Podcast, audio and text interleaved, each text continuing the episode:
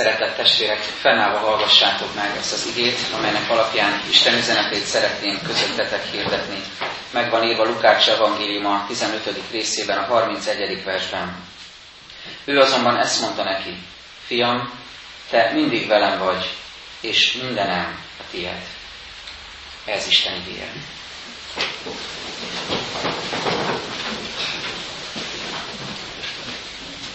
Akkor Lukács evangélium a 15. részét olvasom, ahogy tettük, tehettük ezekben a napokban a kalauz szerint, akkor mindig mérhetetlen hála tölt el, és nagy örvendezés is. Isten felé, Jézus Krisztus felé, hogy megláthatjuk ezekben a példázatokban, három egymás után jól megválasztott és jól szerkesztett példázatban, hogy mit jelent Krisztus által átélni azt, hogy Isten megkeres, megtalál és megment bennünket.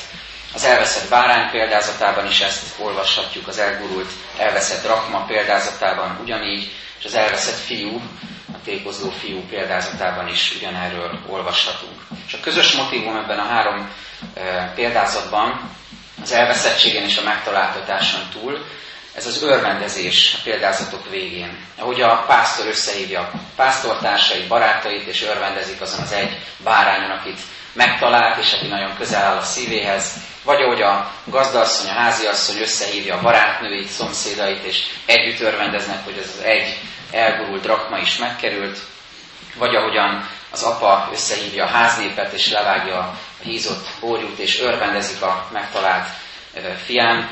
Mindezekben ott ragyog csodálatosan a megtaláltatásnak az öröme, újongása. És arra gondoltam, hogy ez nem csak a megtérésünknek, az újjászületésünknek az öröme, amikor tapasztaltuk, hogyha ez már megtörtént az életünkben, hogy milyen csodálatos dolog, hogy Isten utánunk nyúlt és, meg, nyúlt és megtalált bennünket, hanem utána is az életünk során minden egyes elveszésünk és megkerülésünk után ugyanezt az örömöt tapasztalhatjuk.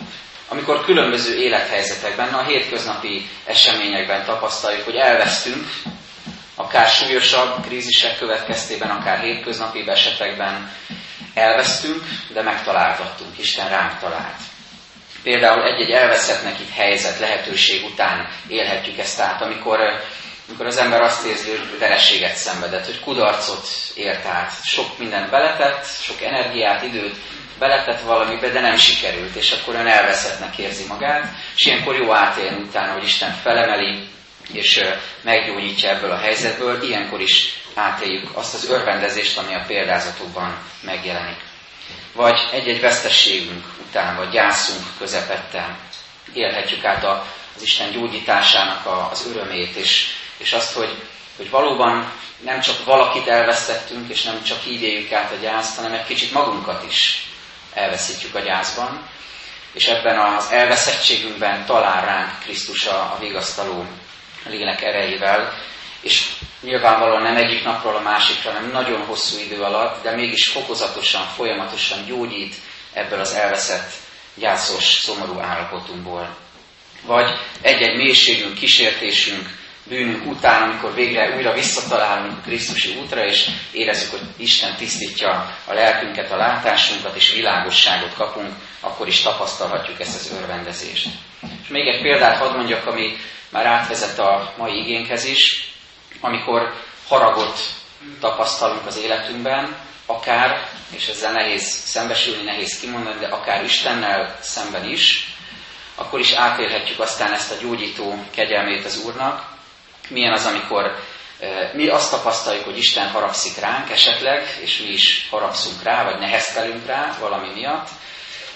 Erre vonatkozóan olvastam egy nagyon kedvesnek tűnő, de mégis elég éles kis példabeszédet, ami egy kisfiúról szól, akit az édesanyja próbált mindig fegyelembe, becsületességre nevelni, és egyszer adott neki pár szilvát, hogy ezeket fogyasz el. Kisfiú belecsúcsált, bele harabdált, aztán úgy félretolta, pedig nagyon szép érett gyümölcsök voltak, és az édesanyja nagyon felmérgesítette ezen magát, és gondolta, hogy ez a helyzethez csatol egy kis vallásos, vallásos nevelést is, és azt találta mondani a fiának, hogy nagyon haragszom rád, és Isten is haragszik rád. Ez nagyon durva. Tehát amikor így összekapcsoljuk a saját haragunkat Isten haragjával a gyerekeink felé, ezt mondta neki, és beküldte a szobájába, Isten is haragszik rád. kisfiú bement, és nem sokkal később kitört egy óriási vihar környéken, és az anya bement a szobába, hogy megnézze, hogy rendben van-e minden, nem fél a kisfia, azért a szíve megesett rajta, bement, és azt látta, hogy áll az ablaknál, nézi a vihart, és ezt motyogja maga elé, ekkora hűhó néhány szilváért. Hát, amikor az ember azt tapasztalja, hogy ez miattam van, Isten tényleg haragszik rám, mint amikor Jónás be kell dobni a tengerbe, hogy elmúljon a vihar. Hát ez nem volt ekkora horderejű eset, mondom nekünk magunknak, szülőknek, nagyszülőknek, hogy tudjuk helyén kezelni az ilyen eseteket, és ne fenyegetőzzünk Isten haragjával. De mégis, amikor az ember azt tapasztalja, hogy, hogy lehet, hogy tényleg Isten haragszik rám, most nem a vihar miatt esetleg gondolom ezt, de a körülmények miatt úgy alakul minden, hogy ez miattam van, lehet, hogy másban is fölmer, fölmerült már ez, nem csak Jónásban, meg ebben a kisfiúban. Szóval amikor Lukács evangélium a 15. részét ö, olvassuk, akkor, akkor ez tele van, azt látjuk, tele van örvendezéssel, tele van hálával, felszabadultsággal, a megtaláltatás örömével.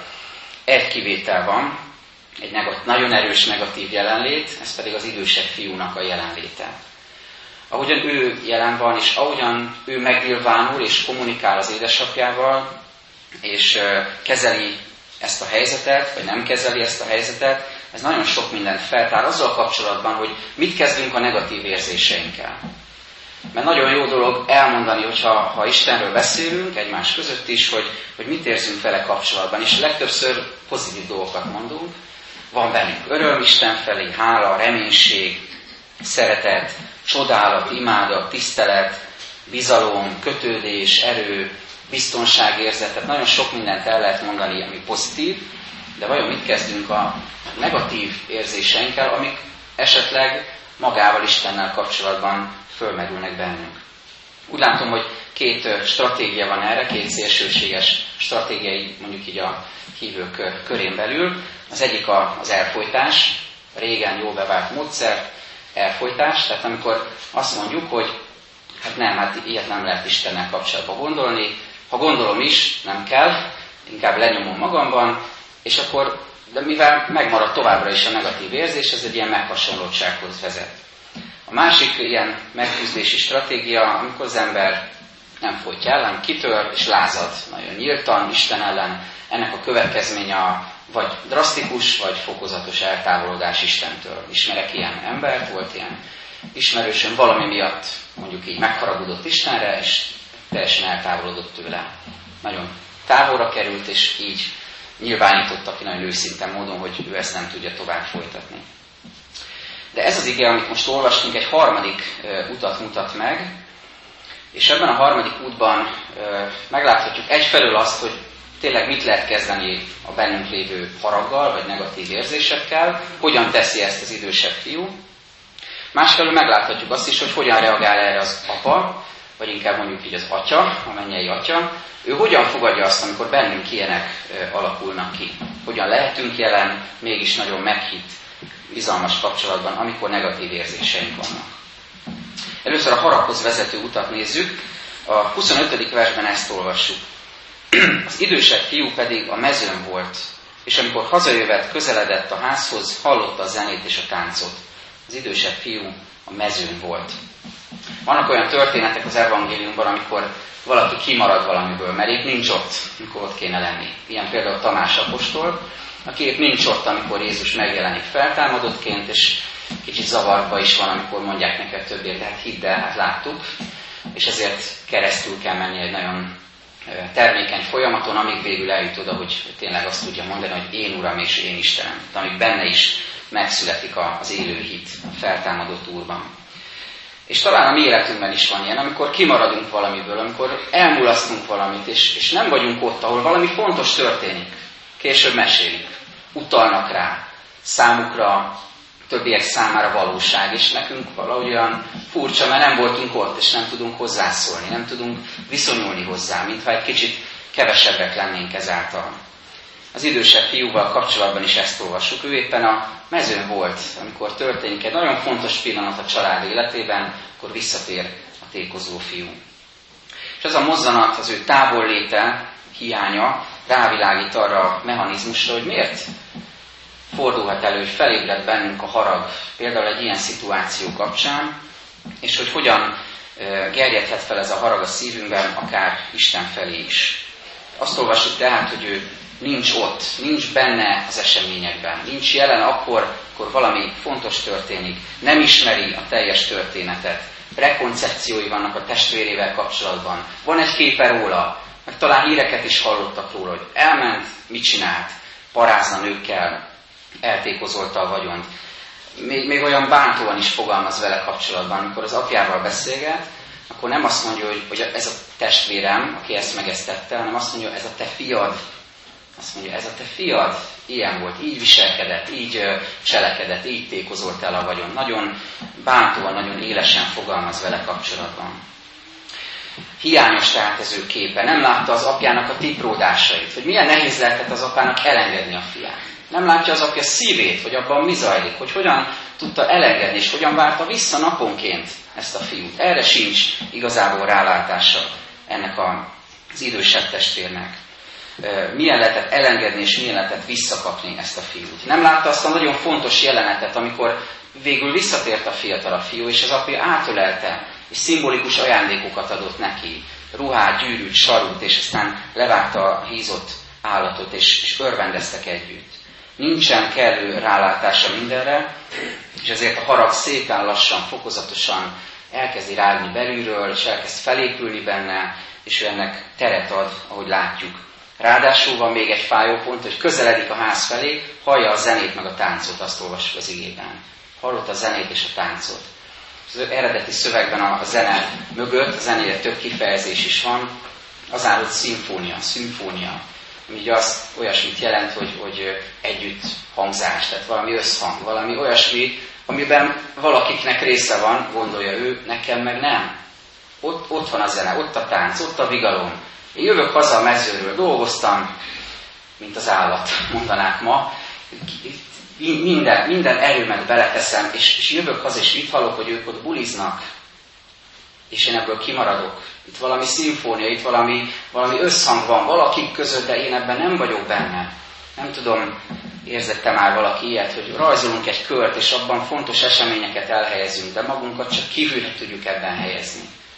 Mintha én kívülálló lennék, mint hogyha én Nekem nem lehetne ez közöm, mintha én kirekesztett lennék ebből a körből. Valami miatt kívül vagyok ezen, és ez először csak feszültséget jelent, de aztán haraggá változik ebben a fiúban, vagy akár bennünk is.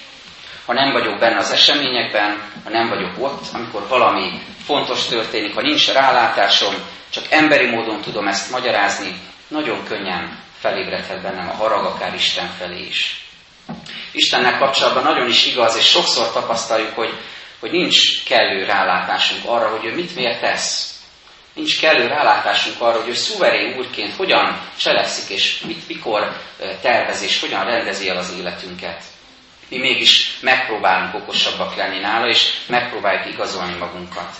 Napóleon állítólag azt mondta a Waterloo csata előtt, hogy Isten azon az oldalon van, ahol a legerősebb tüzérség nagyon biztos volt a dolgában, és tudjuk, mi lett a csata vége. Néha mi is nagyon biztosak vagyunk a dolgunkban. Isten az én oldalamon van. Ez a fiú is gondolhatta, hogy hát nyilván az atya az én oldalamon van, az apám.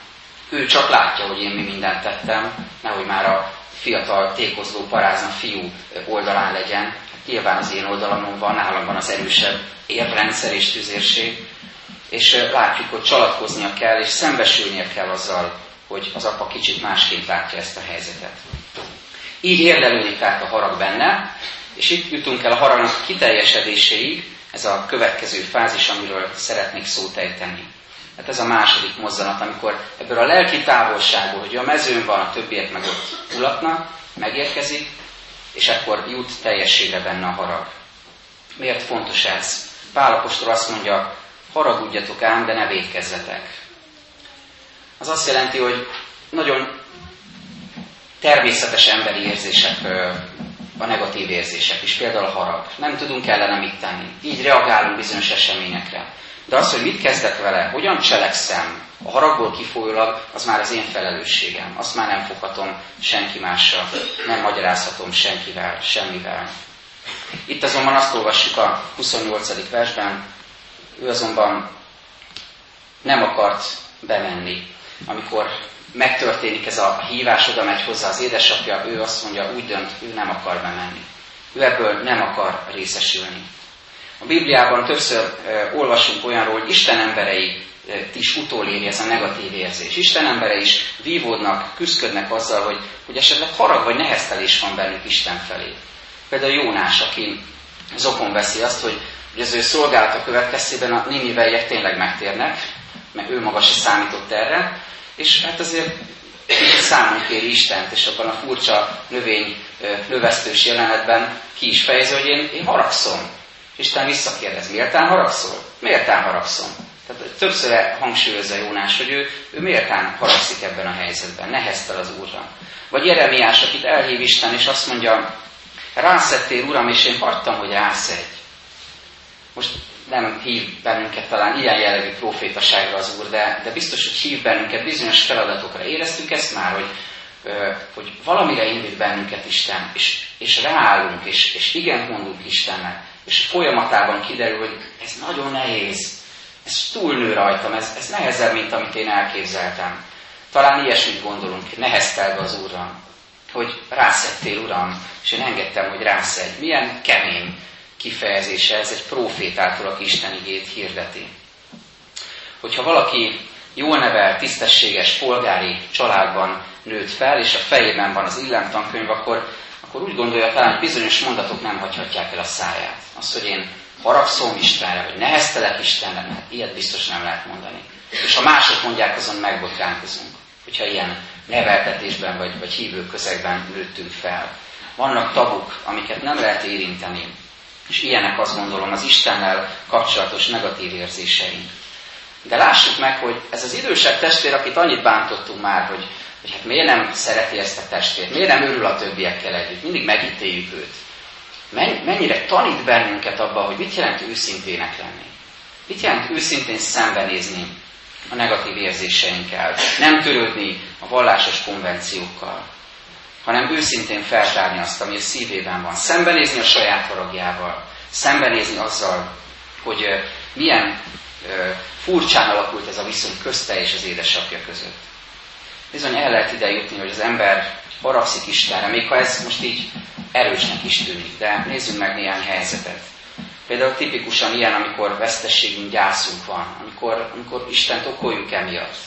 És láttam olyan helyzetet is, amikor ez valakit megerősített, a gyász megerősítette az Úrral való kapcsolatban, és közelebb került hozzá, de olyat is láttam, hogy valaki emiatt került távol az Úrtól, és nem tudott visszatérni.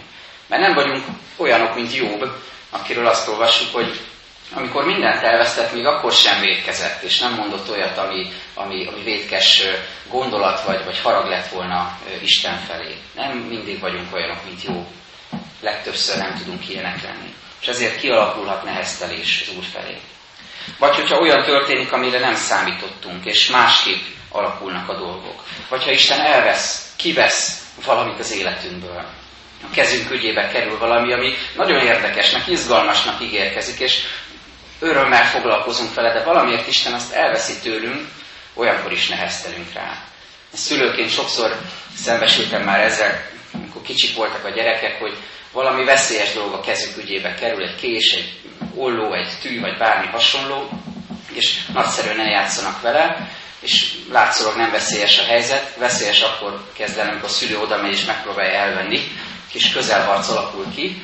Na de mi a leglényege ennek? Az, hogy a, a gyerek zokon veszi hogyha el akarnak tőle venni valamit. Ő nem gondol abba bele, hogy ez veszélyes. A szülő pedig nyilvánvalóan tudja, hogy hosszú távon ez sebeket okozhat, és Isten is így tekint ránk, és ezért veszel tőlünk néha valamit. De mi szokon vesszük. Vagy hogyha nem hallgatja meg az imánkat, mi úgy gondoljuk, nem hallgatja meg Isten az imánkat. Vagy nem értjük az ő akaratát. Ilyenkor is kialakulhat ez a neheztelés. És még egyet hadd mondjak, ami sokszor előfordul hívőknél és nem hívőknél is gondolatként, hogy Istent igazságtalannak látjuk, vagy gondoljuk. Különösen keresők, vagy nem hívők hozzák fel ezt az érvet, hogy hát Isten igazságtalan, hogy engedheti, hogy ez, meg ez, meg ez, meg ez megtörténjen? Hogy engedheti, hogy egy őrült vég hajtson teherautóval, és megöljön ártatlan ünneplő embereket? Hogyan történhetnek meg ezek? És ez azt gondolom nem csak nem hívők fejében fogalmazódik meg ez a gondolat, hanem bennünk is vannak ilyenek, csak nem mindig mondjuk ki ezeket. Igazságtalannak látjuk őt. Vagy akár olyasmi miatt látjuk igazságtalannak, hogy mint a szőlőművesek példázatában, hogy, hogy valaki az egész életét az úr, Úrral való közösségben, szolgálatban éli le, és így tölti, van, aki pedig csak az utolsó pár percében tér meg. És akkor arra olyan gyanakodva nézünk, hogy hát Hát nehogy már, van, aki az egész életét Istennek szentelte, és ő meg ugyanabban az ajándékban részesül, az üdvösségben, mint aki az egész életét leszolgálta. És ilyenkor is fölmerül bennünk esetleg, hogy Isten igazságtalan esetleg. Azt olvassuk tehát erről a fiúról, hogy ő nem akart bemenni, vagyis kívülre kezdette magát azon a szimfónián, azon a, azon a harmónián, ami ott megnyilvánult az atya körüli közösségben, az örvendezésben. Mit jelent ez a mi esetünkben, hogy például nem imádkozom, például nem nyitom ki a Szentírást, nem megyek Isten tiszteletre, vagy eljövök, de bezárt szívvel teszem ezt. Kicsit olyan ez, mint hogyha ilyen lelki impregnálós prével belennénk fújva, és az, az úgy mindent leperget, az áldás sok esőét is lepergeti. Tehát, hogy jön, jön, de rólunk lepereg, mondhat bárki bármit. És még egy dolgot hadd tegyek ehhez, mielőtt megnéznénk azt, hogy ebből Jézus hogyan szeretne meggyógyítani minket. A 29. versben olvassuk a támadhatatlan érrendszerét az idősebb fiúnak. Azt mondja, látod, hány esztendeje szolgálok neked, soha nem szedtem meg parancsodat, de te sohasem adtál nekem még egy kecskegidát sem, hogy mulathassak barátaimmal. Nem is az az érdekes, hogy milyen szavakat használ, hanem leginkább a, a módja, hogy ő tulajdonképpen az énről beszél. Hogy mindaz, ami itt most történt körülöttünk, veled, a testvéremmel, velem, körülöttünk, ez engem hogyan érint. Én mit jelentek ebben az egészben? Ez az alapbeállítás. Ugye vannak ilyen elektromos eszközeink, telefon, számítógép, ami van olyan, hogy alapbeállítás, aztán lehet módosítani, de a bűneset út az alapbeállítás az ez, hogy azzal foglalkozok, hogy engem hogyan érint valami. Én számomra mit jelent ez, ami történik. Kit érdekel, hogy minden keresztül az apa, aki elveszette a fiát és várta őt. Kit érdekel, hogy minden keresztül a testvérem, aki a disznóvájóhoz jutott el a legnagyobb mélységben. Történik valami, és engem csak az érdekel, hogy ez engem hogyan érint, mit jelent számomra, milyen hatással van rám. Ez is a harag következménye, ez az én központuság, önzés, tapintatlanság, szeretetlenség. Ezért olvasjuk, nem akar bemenni. És itt jön a feloldása ennek a helyzetnek, legalábbis a reménység szerint számunkra is a feloldása, amikor Jézus azt mutatja meg, hogy mit jelent ez az atyai terápia. Azt mondja, fiam, te mindig velem vagy, és mindenem a tied. Vigadnod és örülnöd kellene, hogy ez a te testvéred meghalt és feltámadott. Elveszett és megtaláltatott. És még előtte olvassuk, hogy az apja kijött és kérlelte őt. Az apa, a mennyei atya szeretetét mutatja be itt Jézus, azt, azt mutatja be, hogy milyen hatalmas erővel van jelen Isten szeretete, amikor, meg az apa szeretete, amikor ezt az idősebb testét próbálja visszahívni, visszaszeretgetni a maga közösségével, és a, az atyai házba, testvérével való közösségbe is. Azért, hogy meggyógyítsa ebből a haragból nem veszekszik vele, mint hogy a földi szülők tennék, jó, kiosztanák őt, hogy ne viccelj már, édesfiam, hát lekeverek egyet, gyere vissza, és örvendezzél velünk együtt, mert hát mi mindannyian itt vagyunk, nem maradj ki ebből, vagy nem erkölcsi prédikációt tart neki, nem oktatja ki, nem bünteti meg, nem mondja neki azt sem, amit esetleg logikusan mondhatna, hogy így a testvéredre, akkor most te is menjél el egy kicsit, és nézzük meg, hogy mire jutsz nélkülünk az atyai ház nélkül. Te is menj egy kicsit, és, és próbálj meg megállni a saját lábadon, és majd meglátjuk, hogyha visszajössz, mennyire értékeled az apai házat. Nem mond ilyesmiket. Ehelyett a következőket látjuk. Először is az atya első mozdulata az, hogy kezdeményez. Kimegy elé. Ugyanúgy kimegy elé, mint hogy a tékozló fiú elé kiment, akit várt minden nap. Kimegy elé, és kérleli őt. Milyen megalázó helyzet ez egy, egy családfő, egy, egy, egy apa számára, hogy ott kell könyörögnie a fiának, hogy gyere már be, és örvendezzél velünk együtt. Kijött, és kérlelte. Én hiszem, hogy mindannyiunkat is így kérlel, így jön ki elénk, és így kérlel Isten, amikor valami miatt harag vagy negatív érzés van, akár egy másik emberrel, akár Istennel szemben a szívünkben. Kijön elénk és keres, szólongat, kérlel, megérint, a szívünkre beszél. A második mozzanata ennek, hogy lehetőséget ad. Azt mondja, vigadnod és örülnöd kellene, hogy ez a testvéred meghalt és feltámadott, elveszett és megtaláltatott. Úgy is lehetne fordítani, hogy szabad lenne örülnöd. Nem, nem, nem a kényszer a legfontosabb ebben, hogy örülnöd kellene, mert azt mondtam, érezd ezt, ugye ez nem működik. Tehát érzéseket nem erőltethetünk a másikról, hogy ezt érezd. Hanem, hogy vedd észre, hogy szabad örülnöd, hogy itt, itt van egy olyan helyzet, amiben megélheted az örömöt, hogyha a haragodból meggyógyulsz. Egy híres prédikátor, Tozer eh, írja a következő mondatot. Egy emberrel kapcsolatban nem az a legfontosabb, hová kénytelen menni, hanem az, hogy hová megy, amikor arról szabadon dönthet. Kettő között óriási a különbség. Hányszor érezzük azt, hogy kényszerpályán vagyunk. Nekem ezt kell tennem. Én kénytelen vagyok ezt tenni. A negatív érzéseink rendszerint ilyen helyzetekbe sodornak bennünket. Ha valaki haragszik, és ebből nem enged, nem hajlandó engedni, akkor ez egyfajta kényszerpálya, ez egyfajta rabság. Akkor kénytelen menni valahova, kénytelen menni ezen az úton, kénytelen megkeményíteni a szívét az emberekkel kapcsolatban, meg Istennel kapcsolatban. Ez egy rabság, egy kényszerpálya. De hogyha eljutunk oda, hogy Isten szabadságra hív bennünket, akkor már ez lesz ránk jellemző, hogy, az a kérdés, hogy hova megyek, amikor erről szabadon dönthetek, amikor felismerem, hogy szabad nekem együtt örülnöm másokkal, szabad nekem elengednem adósságot, szabad nekem megbocsátanom, hogy múltkor is beszélgettünk erről. És végül a harmadik mozzanata az, atya, az atyai terápiának, a Jézusi terápiának, az amikor azt mondja nagyon szép felemelő módon a fiának, mindenem a tied. Ez egyrészt jelenti Istennek a végtelen szeretetét és, és a kipogyhatatlan jóságát, ahogy Pál mondja a római levélben, hogy aki a tulajdon fiát nem kímélte, és mindannyiunkért odatta, hogy ne ajándékozna vele együtt mindent mi nekünk, de jelenti a, a saját útunk elfogadását is. Hát nézzük meg, hogy ennek a fiúnak szembesülnie kell azzal, hogy az ő útja az egészen más, mint a tékozló fiú útja. Pedig mind a ketten egy apától származnak, mind a ketten testvérek. Szembe kell néznem nekem is, neked is azzal, hogy különböző utakon járunk. És azért nem lehet összehasonlítani a magunk életét másokéval. És nem lehet ezért számon kérni Istent, hogy kinek milyen utat adott. Az egyiknek ezt, a másiknak azt adta. Az egyiknek távolra kell sodródnia, disznóvájút kell ö, látnia, és esetleg moslékot ízlelnie, másiknak erre nincs szüksége, de amikor közel van, és közel marad az atyai házhoz, az atya szeretetéhez, ott kell, és ott lehet megtapasztalnia ennek a szabadságát, szeretetét. Most, amikor imádságra csöndesedünk az ige hirdetés után, akkor ezeket a kérdéseket vigyük Isten elé. Vajon van-e most harag a szívünkben másik ember felé, esetleg önmagunk felé, vagy Isten felé? Van-e bennünk neheztelés? És ha igen, tudjuk ezt kimondani, és kérjük az Urat, hogy ő gyógyítson ebből, hogy meghalljuk ezt a nagyon vigasztaló és felemelő mondatot, fiam, te mindig velem vagy, és mindenem a tiéd. Amen. Imádkozzunk.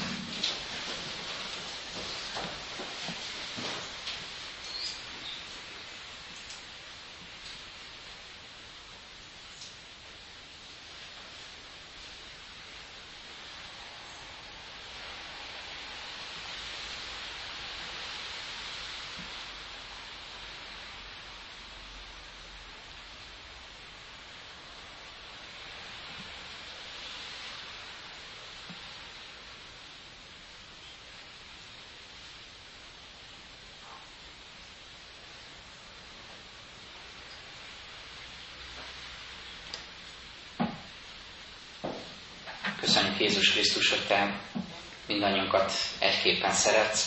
Köszönjük, hogy mindannyian fontosak vagyunk neked, és nem teszel különbséget közöttünk. Bocsáss meg, Urunk, amikor bennünk mégis önzés, harag, vagy irítség, vagy bármi más negatív érzés merül fel. Pontosabban, amikor ezeket az érzéseket dédelgetjük, és tovább visszük, és ezzel távolságot teremtünk közted és köztünk, az embertársaink között.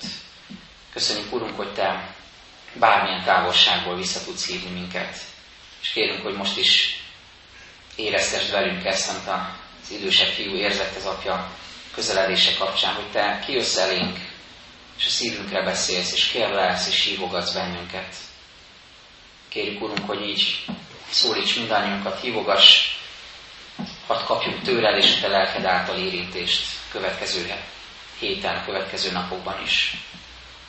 És kérünk, Urunk, hogy légy mindazokkal, akik szűkölködésben, nyomorúságban, betegségben, gyászban, egyedülében, lelki problémákban vannak.